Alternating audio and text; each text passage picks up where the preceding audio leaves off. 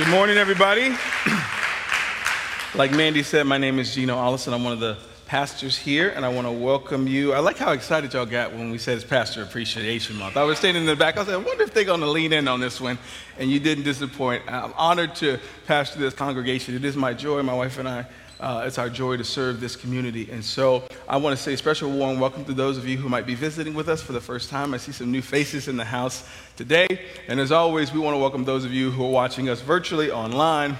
It's so awesome to have you with us online. And you're seeing this big uh, tub in front of this auditorium today. And if this is your first Sunday here, you might wonder why do they have a big horse trough? That's what this is a horse trough in the center of the room. Well, it's our, it's our quarterly pool party, which just is what a, one of our ways of saying it's Baptism Sunday.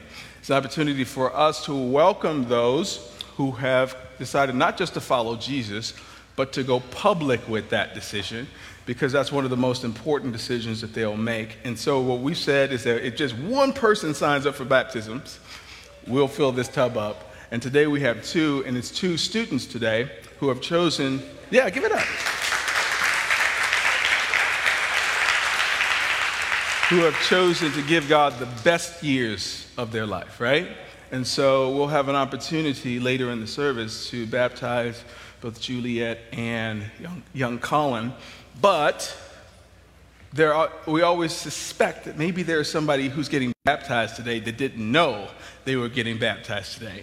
And we've almost always had people decide on the spot through the nudging of the Holy Spirit that today is today, that not only they'll make a decision, but they'll take that really important next step toward baptism. You say, Man, I want to get baptized, but I didn't bring any clothes. We always bring extra clothes.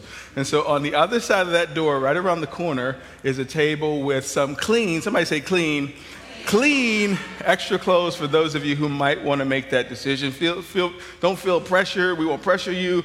We won't try to coax you into the tub by some giving you snacks or something. This is this is must be a decision that you make and so if you decide today that you're interested in baptism, we have uh, Brother Ramon. Ramon, would you wave your hand all the way over here? R- Brother Ramon will uh, have some questions for you and just uh, take you through that process and show you where to go. That is, if you wish to be baptized today. Amen? Let me get into the word today. Uh, I, I remember as a kid, I, I couldn't wait to grow up, right? My earliest memories of a kid, uh, I, I remember just wanting to be a grown up. Now, there's some people in the room who could attest to what I'm about to say next. That doesn't mean that I was a rebellious kid or that I got into trouble. I see, I see uh, uh, Elder Rick in here, and I think I see Sister Dorothy in here. I grew, they grew up with, they know me as a kid, and they can tell you that I wasn't, I wasn't a bad kid, right? But I, early on in my life, I thought, I think my life would go smoother if I was in charge of it. I wasn't, I didn't have those words at the time, but I thought I couldn't wait to be grown. Plus, my sisters who were older than me started getting jobs and they started making their own money and they started buying their own sneakers and clothes, and it was much better than the sneakers and clothes that my parents would buy me. I thought, man, if I could just make some money, life would be set. And so my father finally let me get a job, and I, I got my first job at Dunkin' Donuts in the merchandise mart downtown. You catch the bus and go down there. This is, he told me I had to wait after I graduated high school. So I graduated high school, and I would travel merchandise mart. And I said, "Listen, I'm set. My pockets are going to be full of money.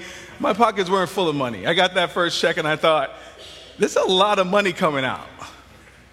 I, I, didn't make nearly as much as I thought. So getting my own job was, was, was cool until it wasn't. It was exciting until I experienced it. And after a couple of weeks, it was just someplace I had to go real early in the morning. But I was also signed up to go to school, and I thought maybe when I'm on my own, I'm calling my own shots, I can get up when I want to, go to bed when I want to, maybe that'll be cool. And it was. When I went to school, it was cool until it wasn't. Because I had early classes and it wasn't that awesome. I thought this new freedom would like make me feel great, and it really didn't. I thought maybe if I, you know, look forward to building a career and having my own career, that would be great. And so in college, I went to school for broadcasting, and so I got a job working in television. I worked my way up from camera man, a per, uh, production assistant, uh, up to being a weekend direct, director, and even even that was, it was a job. It was cool at first, but it didn't really satisfy in the deep ways that I thought it was satisfied. I thought maybe if I could just meet somebody, like meet somebody in like serious relationship, that would like straighten things out. And so I did meet somebody. And it was cool.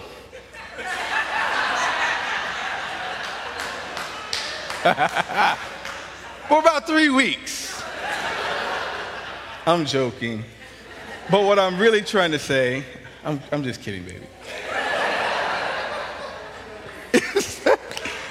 Wonderful as she is, as amazing as she is, it, it, still didn't satisfy in the ways that I thought that would satisfy. And as we begin to have kids and all the things that I pictured for my life, those things were wonderful. Couldn't imagine my life without them, but they still didn't they didn't satisfy in the way that I thought they would. And even doing something as noble as moving here and starting this church, which has been some of the most fun and the most adventurous thing we've ever done in our life, it still doesn't quite.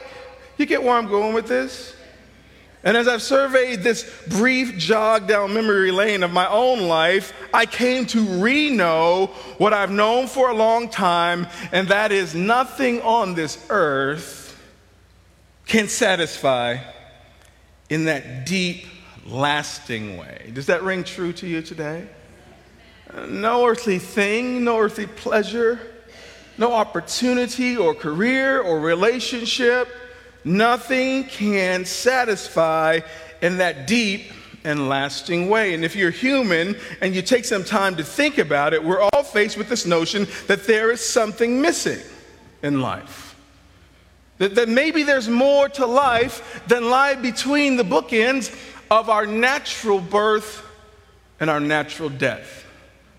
We have our students in here today, doesn't matter how old you are or how young you are, what you will soon discover is that nothing quite satisfies.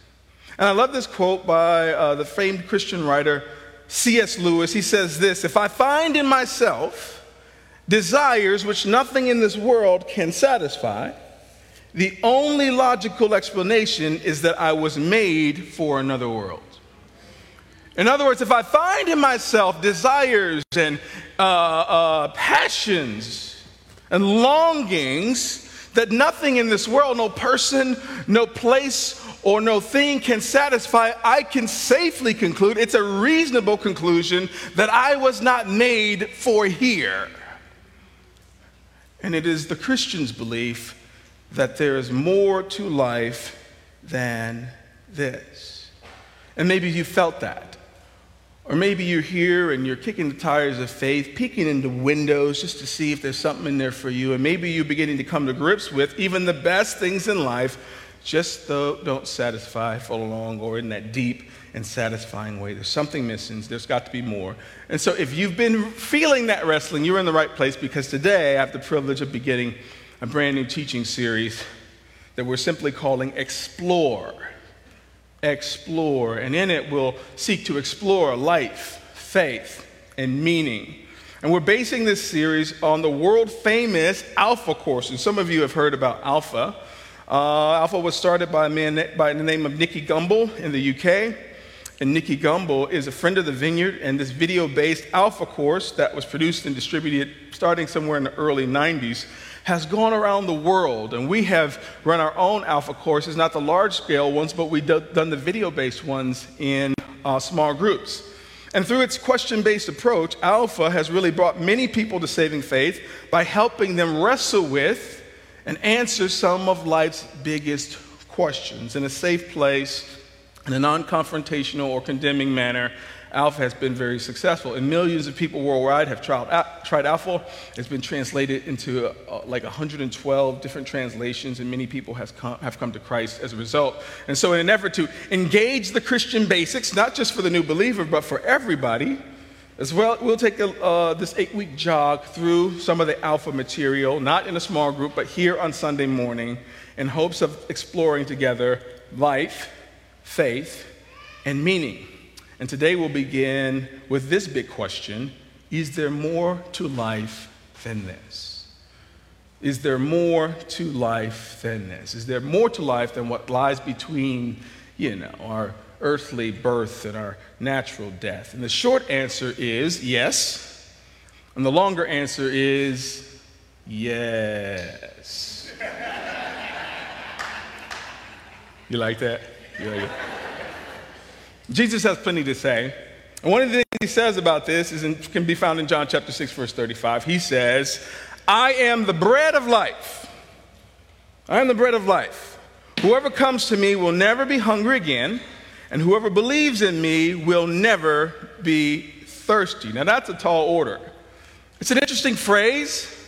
And Jesus um, uh, knows that his first century audience would have understood exactly how powerful a phrase this is. He's talking to uh, first century Jews in a culinary culture where bread was the staple, or bread was deeply satisfying. No matter what you filled your plate with, you had to have some bread with you, right?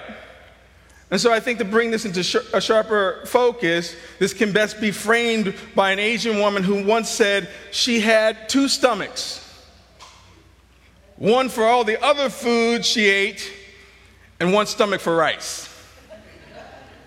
Of course, she doesn't mean she literally has two stomachs.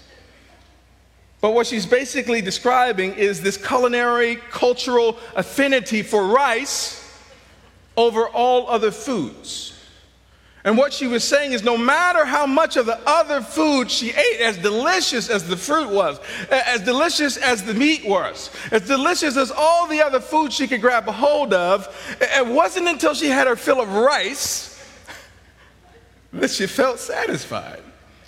And some of you can resonate, and maybe bread's not your thing, but we have a, vast amount of cultures here. And so I sent some folks a, text this week, and I asked a Ghanaian sister from Ghana, uh, uh, what would Jesus say to you if he came and says, I am the blank of life for your culture? And Nunya, who's Ghanaian, said, Jesus would say to her, I am the fufu of life.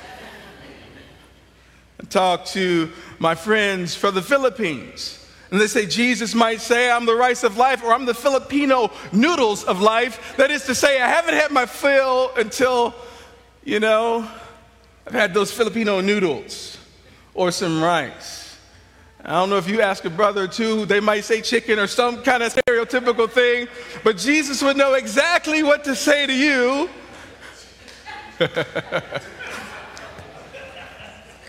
you laugh because it's true.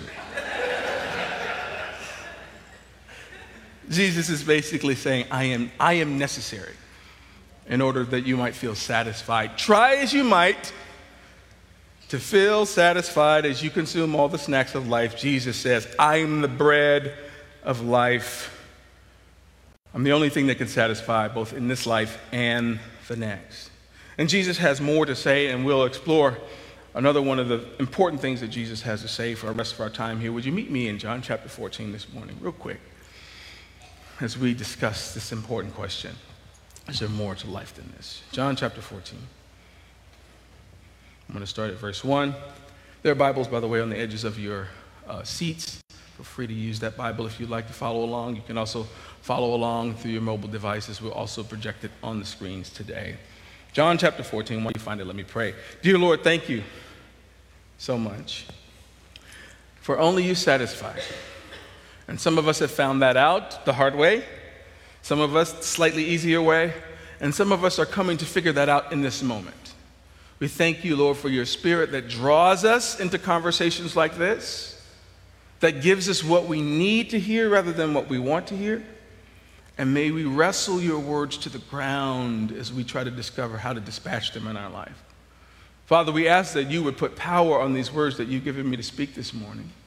Will you let your truth and light shine through? Move the preacher out of the way so that I'm not a distraction. Come, Holy Spirit, and do what only you can do. We ask these things in the matchless and mighty name of Jesus. And all God's people said, Amen. John chapter 14, Jesus is talking to his disciples, and he says these words Don't let your hearts be troubled. Trust in God and trust also in me. There's more than enough room in my Father's home. If this were not so, what I have told you that I'm going to prepare a place for you. When everything is ready, I will come and get you so that you will always be with me here where I am. And you know the way to where I'm going. No, we don't know, Lord, Thomas says. We have no idea where you're going. I love this. So, how can we know the way? Verse 6 Jesus told him, I am the way, the truth, and the life. No one can come to the Father except through me. That's the money verse for today. I'll read it again. Jesus told him, and therefore us, I am the way, the truth, and the life. No one can come to the Father except through me. This is the word of the Lord. Now, I think this is a perfect text for the subject. And Jesus is engaging with his disciples. And I just like to think whenever Jesus is engaging directly with his disciples, that he is engaging with me. And when Jesus is talking to his disciples, he's talking to us because we are the disciples of the disciples of the disciples of the disciples. And before we look at them and get annoyed with them or think, man, these guys aren't that smart, or man, these guys don't have much faith, I need to remember that Jesus is talking to me and we, in essence, are them, right? And so Jesus is saying these words at the early part of verse 14 and if you look back in chapter 13, you know that Jesus said some words to them that probably got them stirred up a little bit. No doubt they were a little anxious and confused, maybe afraid, because it's in John chapter 13 that Jesus tells them uh, another time that he is going to be going away.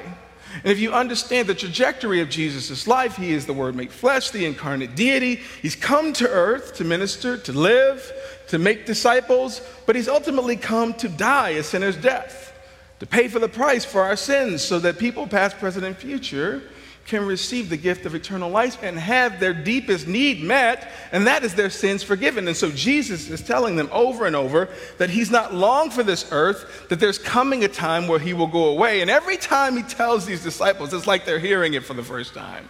They get confused, they get angry, they get anxious. And so these words that we read here in verse 14 are designed to comfort them after Jesus has just dropped the bomb on them. So I'm giving you uh, some context here, right? And so Jesus offers comfort plus for their heaviness and dis ease. And Jesus points to himself as the answer to the question that we just posed this morning is there more to life than this? Is there something more that I should be after? Is there something more that is necessary for my life to be complete, for me to fulfill my purpose, to do what I'm here to do? And the re- answer is a resounding yes. And Jesus presents himself as all they need. He says, I'm the way, I'm the truth, I am the life. Now, this is the ultimate flex, is it not? Jesus is saying, I'm it. I'm that primary thing. I'm all you need. This is an anchoring reality. And if you can get this, you'll get much of the answers to life. These are the cheat codes. And I want to point out our students in this room because many of us came to faith well into our years after squandering loads and loads of time, loads and lo- loads of our reputation. Our, we gave our best years to something else, and you are in a unique position that you can give God your best years. On the front end, you can discover and uncover that the more that there is to life is not social media, it's not friends it's not cash, it's not clout, it is Jesus. This is a major statement. Jesus says, I'm it. Now, you can probably read the exclusiveness of a comment like that, and that's what gets Christianity in trouble, right? No, nobody has a problem with you saying, I am a way or I'm one option in the parlor of options, especially when it comes to something as concrete and as consequential as eternal life. Nobody minds you saying, I'm one of the options. But when you show up saying you are the option, you better get ready for a fight. You, you, you better get ready to get canceled. You got to get ready to be called the bigot or intolerant because this is what Jesus says. In a world that says, pick whatever works for you, Jesus says, I'm all there is, full stop. A little awkward, right? And so you can choose to do one of two things with a text like this, particularly with verse 6. You can see it as Jesus using three short phrases to say the same thing, and that possibly would be true. Or you can walk with me today as I tease out really quickly these three standalone phrases the way, the truth, and the life. That's what to spend the rest of my time doing today. First, Jesus says, I am the way. Not a way, but the way. And any serious follower of Jesus, or anybody who is even remotely interested in the reality of the Christian faith, has to do business with these four words. Sorry, five words. Four words. I am the way. Not a math major. What Jesus is talking about is he is the source of direction, meaning, and purpose in life. And all of our lives in general, but especially in our individual lives as we try to figure out why am I here? What should I be using my life for? What meaning is there to my specific life? Jesus says, I am the way to find purpose, meaning, and direction. Pastor Rick Warren put it this way You were made by God and for God, and until you figure that out, life won't make sense. You could try to force it to make sense, but Brother Rick is onto something here.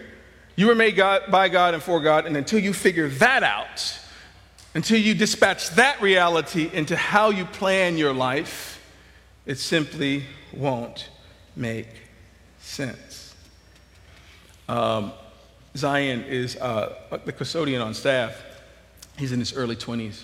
And every now and then, as he's taking care of the building, he'll stumble into my office to, uh, to change the trash or vacuum or something like that, and we'll strike up a conversation. And last week, he, he popped in, and I said, Zion, you, you know, you're always on the phone.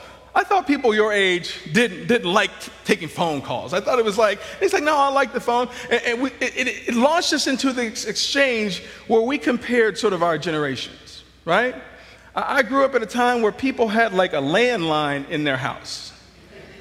Anybody remember this?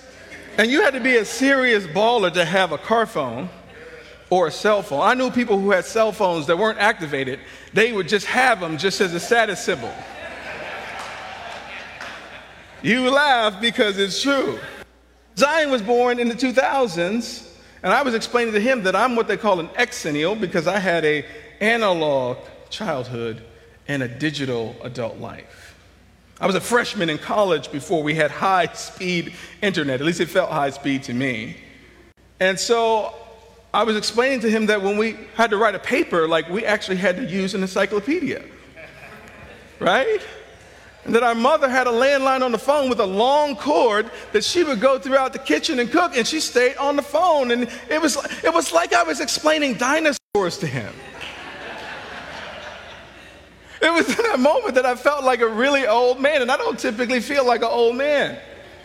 But some of you understand this. But I remember, I'm, I'm old enough to remember when you had the old TVs that you had to turn the channel sort of manually. Anybody remember this? I'm watching the students and they're like, what is this? What is this artifact? What is this prehistoric thing they dug out of the dirt? When you had to turn the channel manually. And if you wanted a good picture, you might have to stand maybe uh, on the third floorboard. Which floorboard did you stand? Maybe you send your sister over in the corner. Hey, hold your arm up just right in order to get a good picture. Or, or you could plug in the antenna, right? And if you had a working antenna, look, some of you, this is your first time seeing this ever. It is like, I'm unsettled right now. If you had an antenna and you plug it into that TV and you get the you get the bunny, what do they call them, bunny ears, you get the bunny ears just right, that picture would come in real clean, wouldn't it? And so I believe that when Jesus says, I am the way, he is in essence saying, I, I, I am the antenna for your fuzzy television. That your television will be real fuzzy. And maybe you can make out just maybe, is that, was that Andy Griffith? Who is that? When you plug that antenna, it, it, it, draws into sharper focus, and maybe Jesus is saying, I, I am the antenna that will help your life make sense. that will help you find meaning and direction and purpose. And so, what, what that would be today, I don't, I don't know. Maybe you plug in the fire stick, or maybe you turn on the Wi Fi, or whatever, but I think you get the idea. And the older I've gotten, the more acquainted I am with this, the necessity of finding a way to my life. And some of you are here, you're in your 30s, or you're in your 40s, or you're in your 50s and 60s and 70s, and, and you realize how much time was wasted trying to find yourself and trying to figure life out. And how many people you gave yourself to that didn't deserve you because you didn't have a way. You didn't have the antenna in. Well, thank God that He's redemptive and He can turn that thing around. But, but you don't have to stumble through life. Right?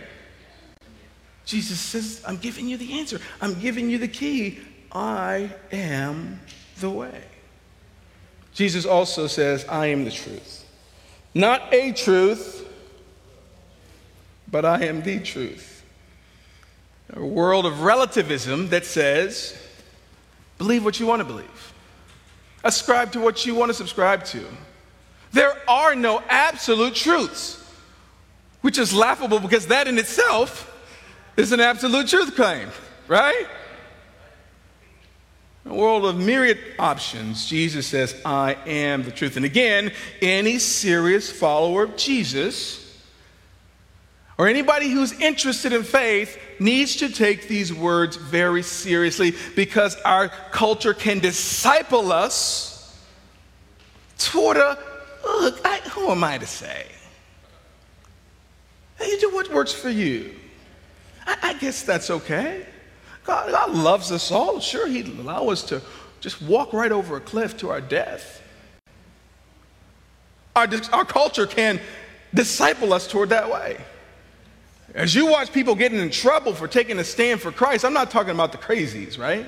I'm not talking about the mean spirited folks who should just take Christian off of their title. I'm talking to folks who just said, ah, I don't think that's right. I don't think we should be doing that. There's a more excellent way. You can get in real trouble, and so our culture can disciple us away from this notion that there is a truth. That there is one measuring stick for what is true and what is right and what is good. Jesus says, I am the truth, final answer. I remember when I was a student at the University of Illinois, my freshman year, I took an English literature class, and I really liked this class. I thought the stories were interesting, but there's one thing I didn't like about the class.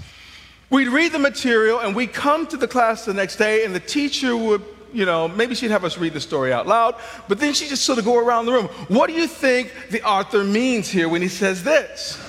And of course, that's during that period of time where I knew everything. And so I would shoot my hand up and I would say, Well, this is what I think the author means. And I would give this long, really thoughtful, really correct answer, and the teacher would go, Brilliant. That's, yeah, oh, that's so good. So good. And as I would wait for us to move on to something else, because I already, I already told the class what the uh, author meant, she would say, Who else? Imagine me, I know it all at the ripe age of 18. I'm like, I just told you what the answer is. Let's go to something else. Let's use our time. And, and we would go around the room, and people would say literally nine different things. And you know what that teacher would say? Brilliant. oh, that's just very insightful.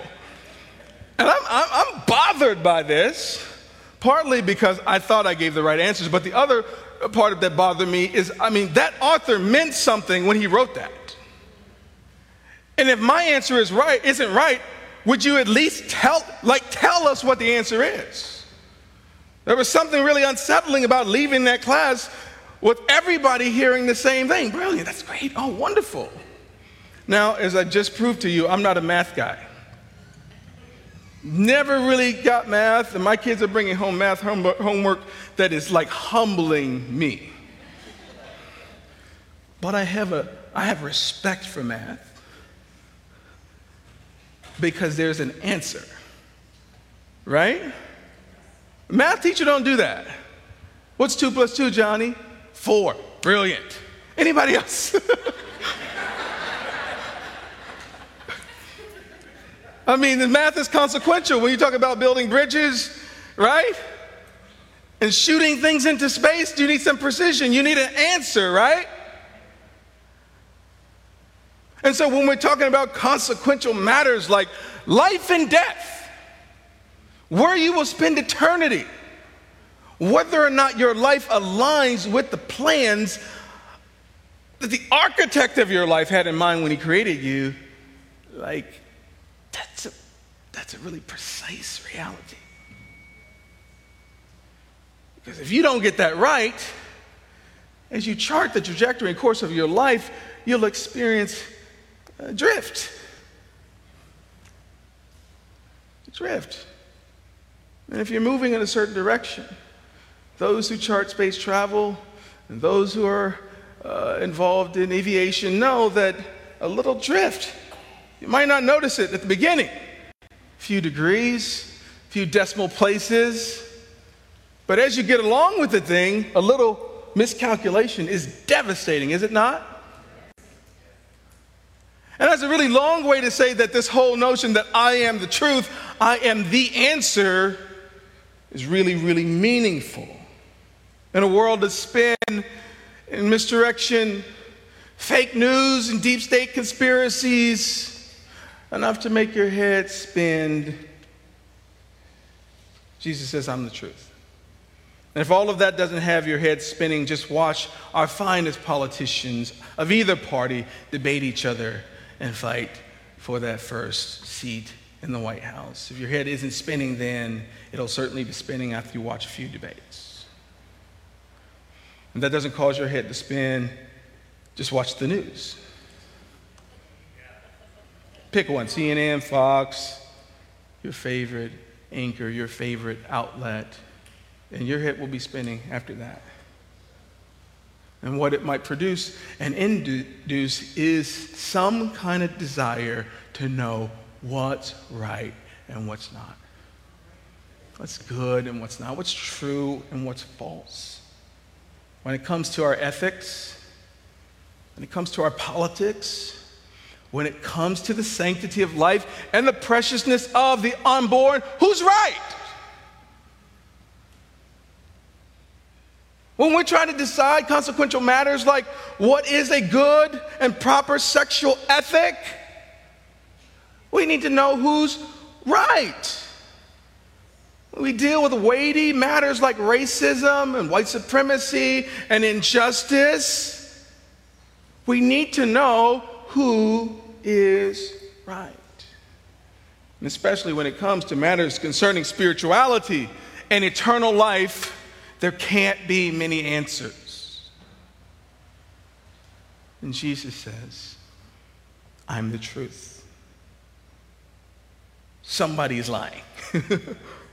somebody's, if we're thinking charitably, somebody's mistaken.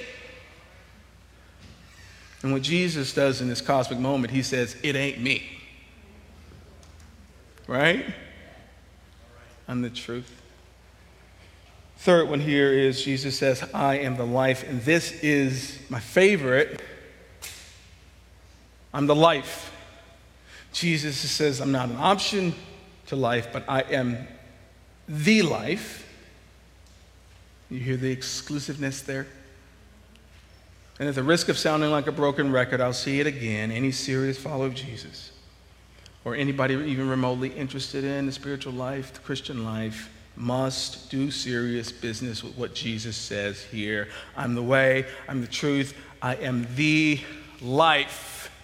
You cannot deal with this casually. C.S. Lewis writes Christianity, if false, is of no importance, and if true, of infinite importance. The only thing it cannot be is moderately important. The stakes are too high, it's too consequential. I am the life. What is Jesus talking about here? I think he's talking about uh, what we wrap up in a word salvation, right? Christian life points us to salvation. The message of the kingdom is what? Repent and believe. Repent and believe. Confess your sin and believe. Confess the things that you've done and left undone. Turn in your way, which is faulty and broken. Turn in your best thinking, which my father would say has got him in the worst places. Your best thinking. I'm looking at you. You don't know who I'm looking at, but I'm looking at you. Your best thinking. Your highest mindedness, your best strategizing has got you in some of the worst messes of your life. And Jesus says, turn that in, repent, turn from your way and turn toward mine. Now, some of us aren't living crazy like lives, right? And some of you, your okayness is going to be the noose around your neck. He said, I don't drink, smoke, or chew. I don't run with those who do. I must be all right. She said, No, no, no. You turn that in too. Because where you're headed is a dead end. And yet, there are others of us who are, if you were to survey the actions and the decisions of your life, like you're into some heavy stuff. Stuff that you don't want to talk about in mixed company. And Jesus moves toward you and says, Yes, you need to turn yours in too. You need to confess that. You need to repent, turn from it, and believe upon me. This is the essence of the gospel. Because if you don't do that, then you're on some pointless road to nowhere with your salvation up to you.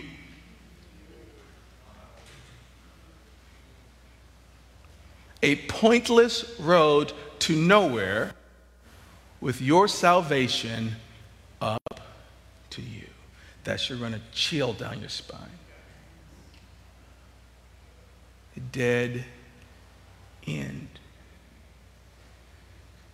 And what Jesus knows as he talks to his disciples about him going away, what he doesn't say explicitly here is that I'm going to a bloody cross. I'm a sinless man. I'm the incarnate deity, but I'm going to a bloody cross because that's the only way that God has decided fit enough to atone for the dirtiness and the filthiness of the sins of humanity. He's laid that all upon me. In just a few moments, I'm going to die a terrible death for you and for you and for me and for everybody else so that what? You might experience what? The way, the truth, and the life. That through Christ, this is the only way, means that we have to the Father and therefore the eternal life. So the ending sentence that Jesus puts at the end of verse 6 is super important. I'm the way, I'm the truth, I'm the life, I am the bridge, the only bridge, the only means by which you can get to God and have your sins forgiven and have your life made right and have the clarity of vision and the clarity of decision making that one needs to choose well and stay on the right course for life. Jesus says, I am that way, I am that truth, I am that life. And I'm presented to you because God loved the world so much that he gave his son, so that anybody who believes will not perish but have eternal life. Paul says that while we were still sinners, while we were still a mess, we were still a mess Christ what? Died for us to atone for our sins and so that he might be the bridge that connects us to God. That he might cover the chasm that lay between God and us with his life, his death, and more importantly, his resurrection. This, friends, is the good news of the gospel for anybody who believes that's what this tub is all about.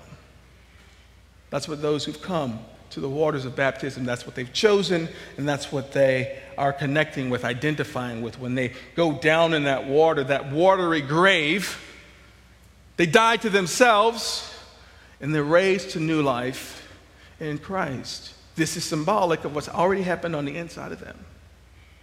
And worship team, you can make your way up as I land the plane. And, and some of you are here today, and it's news to you that there's more to life than this.